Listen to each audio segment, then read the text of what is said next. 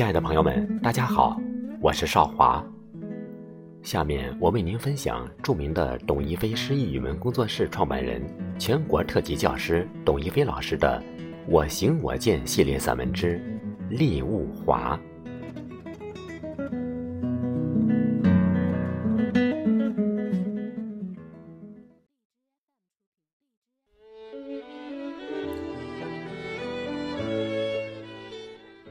秘鲁利马不远处，有著名的纳斯卡地画。地画据说只能乘专门的直升飞机才能看到。旅行团的三十二人，几乎有一半表示晕机、危险、放弃。我当然在其中。地画、岩画，在图片上欣赏也就好了。坐直升飞机需四十分钟，觉得完全没有必要。在纳斯卡小镇就餐，海鲜自助，清淡，配当地的米酒。餐厅是露天的。一只萨哈奇悠然的踱步，微胖，富贵雍容。导游嘱咐报名看地画的游客少食，否则一定要晕机。我根本就没报名，于是乎吃得很惬意放松。正午的阳光较好，懒懒的。秘鲁当地人肤色黝黑，黑的程度接近印度人，比非洲人要淡得多。肥胖者居多，丰满自适，喜欢欢快的微笑，露一口雪白的牙齿。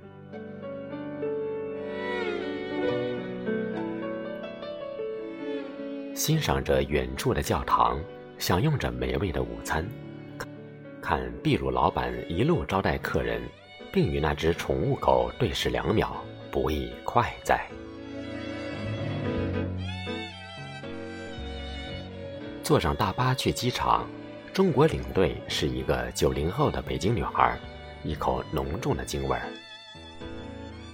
姐，你为什么不坐直升飞机呀？哦，我害怕呗。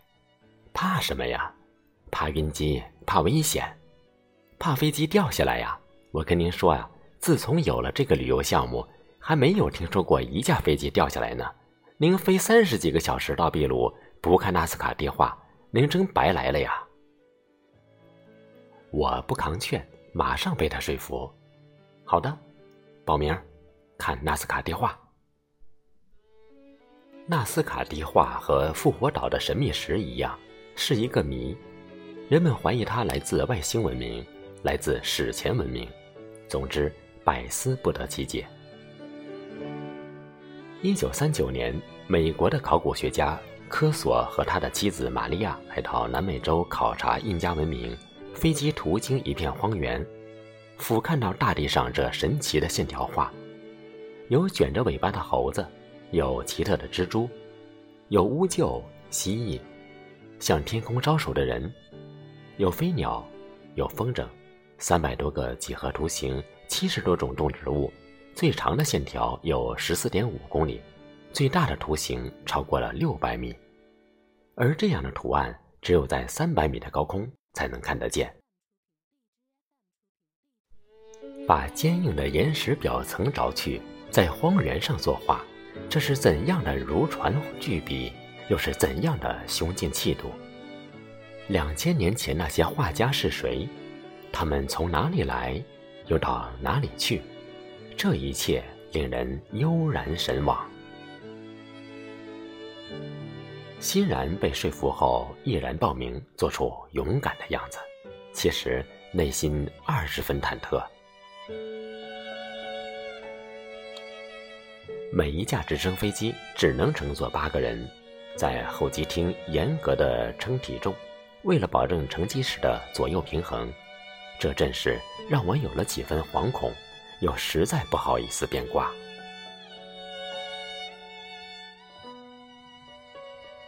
飞机的品质实在不敢恭维，是那种小小的、破旧的，甚至有点脏、款式很老的直升机。我的位置就在飞行员的身后的第一排，还好。飞行员是个帅气的秘鲁人，肤色黧黑，副驾驶坐着的是解说员，他从头至尾充满激情的抑扬顿挫的西班牙解说，居然像极了某种音响和伴奏。显然，我一个单词都听不懂。飞机起飞，我开始后悔，为什么？为什么要猎奇？南半球八月的秘鲁像个蒸笼，缺水、干旱、荒凉。飞机摇摇晃晃，风大雾大，没有安全感，心脏紧张到极点。二十分钟后，来到了地化区，解说员激情的解说开始，听起来是真正的外语。我开始拍照，拍交错纵横的荒原。最初我以为这就是地化，还好没有眩晕感。飞机先是左侧盘旋。之后是右侧盘旋，在这样的残酷的飞行考验下，所有的乘客都在晕机呕吐，也许是天机不可泄露吧。荒原，无尽的荒原，广袤的荒原，苍茫的荒原，比艾略特笔下的荒原更像荒原。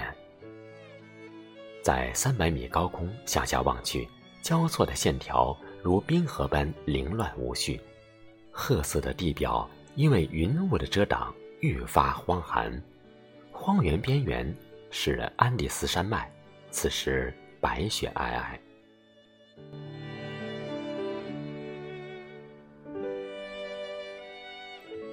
今夕何夕兮，极富穿越感的时刻，思绪。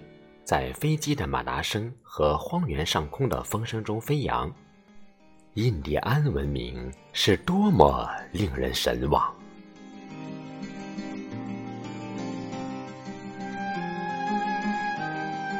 绚烂的英语关，玛雅人的神庙，印加帝国库斯克的太阳神庙，秘鲁，印第安文明高度绚烂辉煌的所在，我。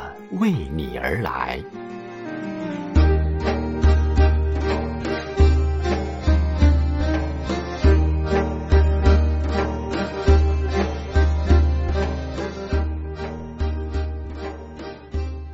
印加文明与玛雅文明、阿兹特克文明并称为印第安三大古老文明。印加文明曾辐射了南美洲的大部分地区。公元前八千年。这片土地已经有了早期的农业文明，印加是人类早熟的文明，就像一个孑然的、令人销魂蚀骨的微笑，照亮了人类黑暗蒙昧的岁月，却转瞬消失消亡，难寻它的倩影，让我们满腹的忧伤。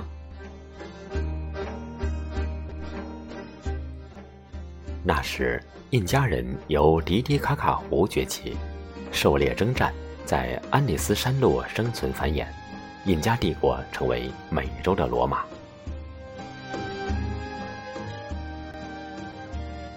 遥想印加帝国精美的青铜器皿，是否有着华夏文明殷商时代另立的美？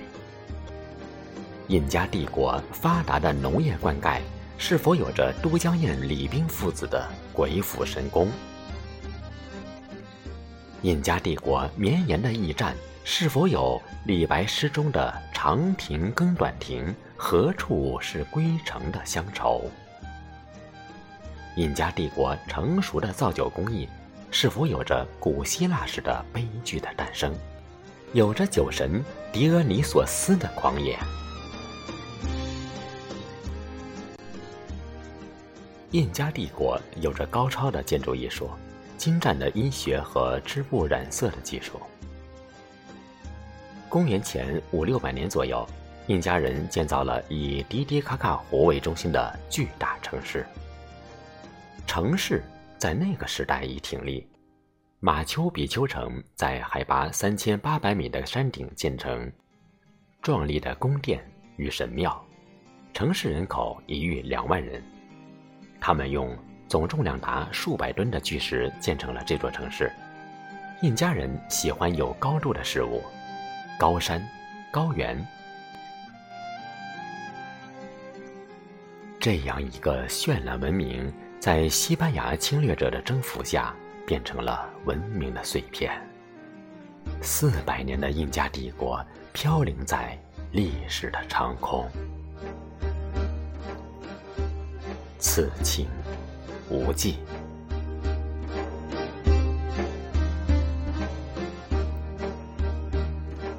坐在直升飞机上，看荒原，听长风，看安第斯山脉，想象印加帝国的首都库斯科城昔日的繁华。印第安，这个悲情的民族，连名字都是一个误会。当年，哥伦布那些探险者以为他们到达的新大陆地是印度，称当地居民为印第安人及印度的英语发音。之后，16世纪来到美洲的欧洲殖民者大量奴役甚至屠杀印第安人，使这个充满幻想、智慧。创造了高度文明的族群，就这样没入黑暗。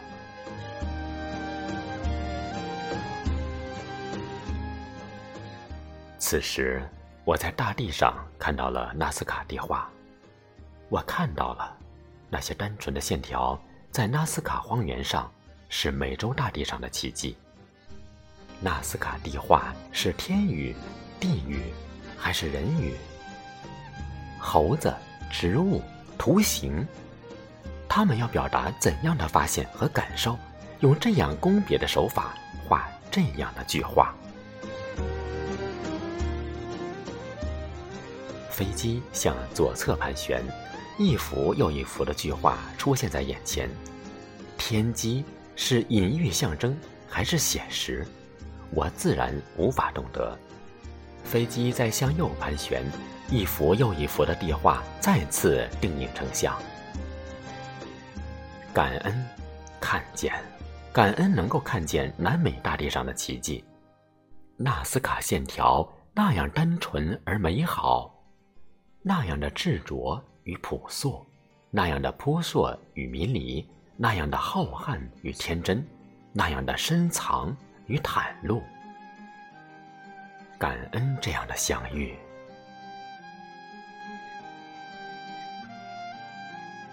纳斯卡地画从交错的公路，从纵横的断裂的地貌，从荒芜的野草丛里，向我呈现它本真的图案和线条，用他古老的天真。然而，我无法懂得他。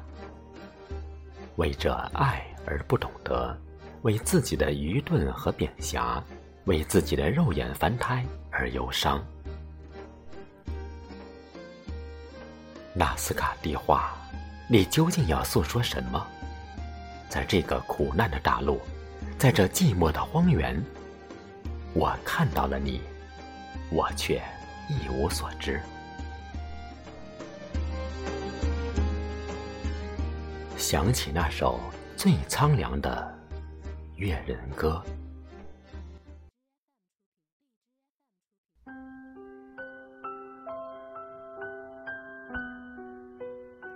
今夕何夕兮，千舟中流。今日何日兮，得与王子同舟。蒙羞披号兮，不子垢耻。心既烦而不绝兮，得之王子。山有木兮木有枝，心悦君兮君不知。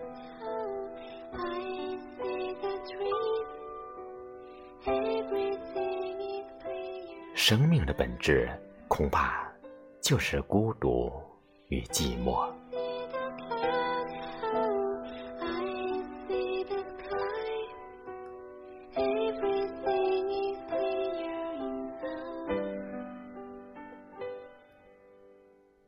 在澳大利亚的凯恩斯乘船去大堡礁，风急浪大，只消一会儿，绝大多数的人晕船。因为是自由行，因此整个游船外国人居多。去卫生间返回座位，由于船剧烈摇摆，无法走稳站牢。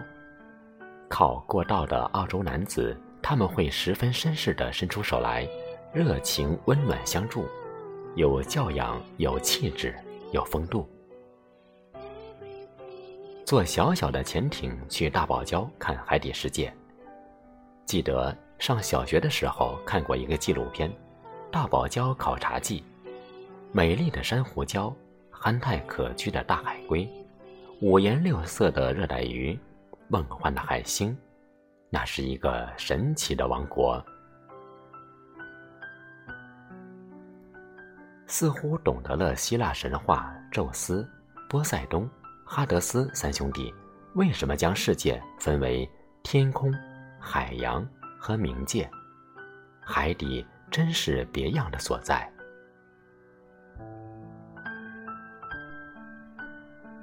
坐潜艇向海底钻去。王安石说：“视之奇伟瑰怪，非常之观，常在于险远，而人之所罕至焉。”此言不虚。沿途遇见了大海龟，它乖乖地透过玻璃窗看过来，友好镇静，好奇，很久才缓缓地离开。我后悔没有拥抱它，当然无法拥抱。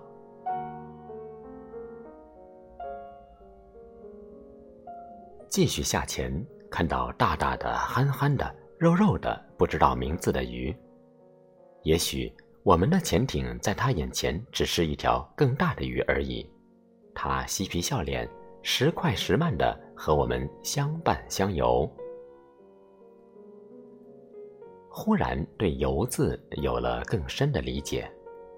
游是生命的自然舒展，游是无挂碍，无有恐怖。游是生命最原初的状态。游是老子的所谓“专气致柔而能婴儿乎”。海底世界是一个元气未失的所在，人们对海洋的遥想，世界各民族大致相同。中国的神话对海的向往，有着人间的烟火与富贵气。龙王宫殿富丽堂皇，虾兵蟹将，等级森严，俨然是人类社会的投影与再版。希腊神话里的海神也难免俗，波塞冬不仅参与了活动兄弟三人分封领地，而且加入了人类的战争，热衷于人间的纷扰，不仅善怒，而且善战，手执三叉戟，还善于筑城墙。特洛伊城就是他的杰作，还有一点黑色幽默，在史诗《奥德赛》中，波塞冬还阻挠了希腊英雄的返乡，让他们历经十年的漂泊。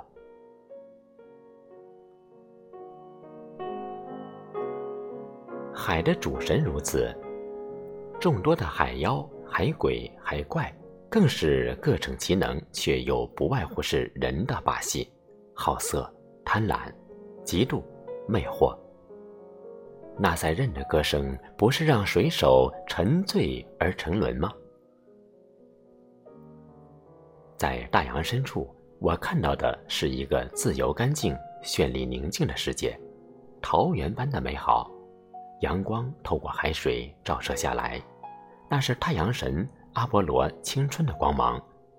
难怪在西方的文化里。太阳和大海是同胞兄弟。珊瑚固自的鲜艳着，亿万丝年，一毫米一毫米的生长。海底世界的时空和人间完全不同，在珊瑚礁中游走，真有游神仙洞府的感觉。天上方一日，地上几十年，我甚至有点担心。自己会成为那烂柯人。当我回到海岸上，几十年甚至几百年，岁月悠悠。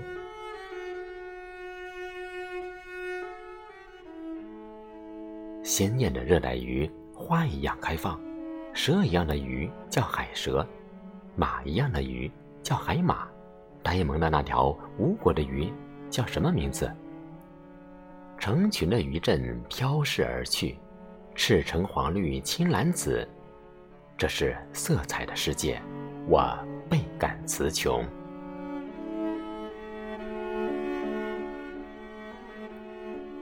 忽然又有一些不平，人类为海洋生物起的名字粗糙，毫无细腻的情感，对海洋的认识太扁狭，甚至有几分以小人之心。夺君子之腹的小家子气。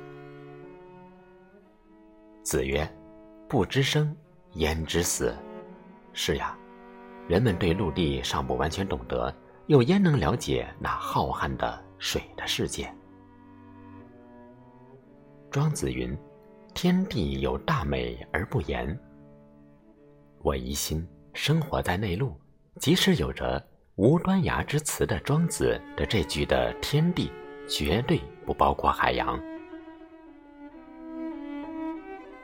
康熙大帝也只是放马到过北国和江南而已，他一定没有潜水看过海洋。远行胜过一切的人间富贵，这是中国古代最潇洒累累的格言，却还是没有抵达海底。否则，人类最大的理想。就是做一条鱼。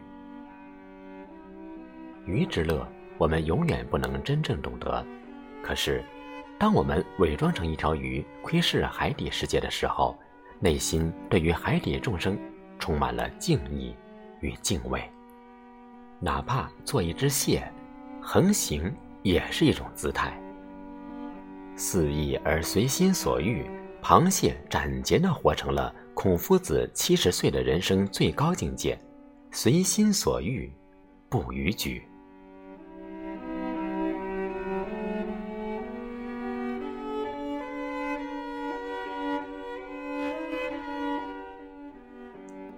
回到海面，回到人间，阳光万里，坐在甲板上，头一次不怕紫外线，三个小时端坐在那里，看天。看海，晒太阳，与谁同坐？